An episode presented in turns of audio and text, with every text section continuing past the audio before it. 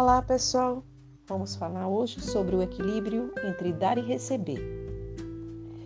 Para as pessoas se relacionarem, é necessário estabelecer a relação de troca, ou seja, do dar e do receber. A troca pode existir através de várias coisas, sejam elas materiais, financeiras, de consideração, de afeto, de respeito, de confiança. A única relação em que dar não é obrigatório é dos pais para com os filhos, pois eles já deram o que há de mais importante e valioso, que é a nossa vida, cujo preço não existe para acontecer uma troca.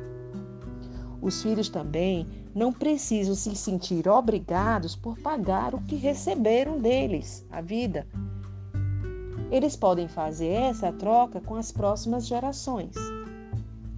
Enquanto os filhos não reconhecerem como grandioso o que receberam de seus pais, que foi a vida, e não acharem que esses pais precisam continuar dando algo mais, eles não aprendem a tomar a vida.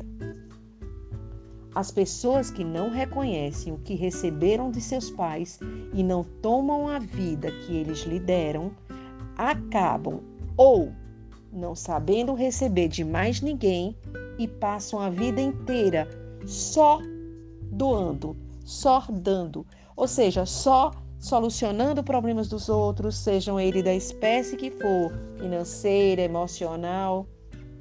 Isso acontece porque eles não se sentem merecedores de nada.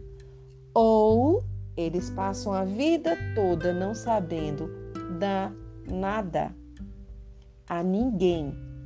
Ao contrário, eles acreditam que a vida que lhes deve tudo, a vida lhes deve tudo. Os papéis precisam se alternar. Ora eu dou, ora eu recebo. Precisam também estar em equilíbrio, pois se eu dou muito mais do que o que eu recebo, o que pode acontecer é que aquela pessoa que muito recebeu de mim não se sentir capaz de retribuir.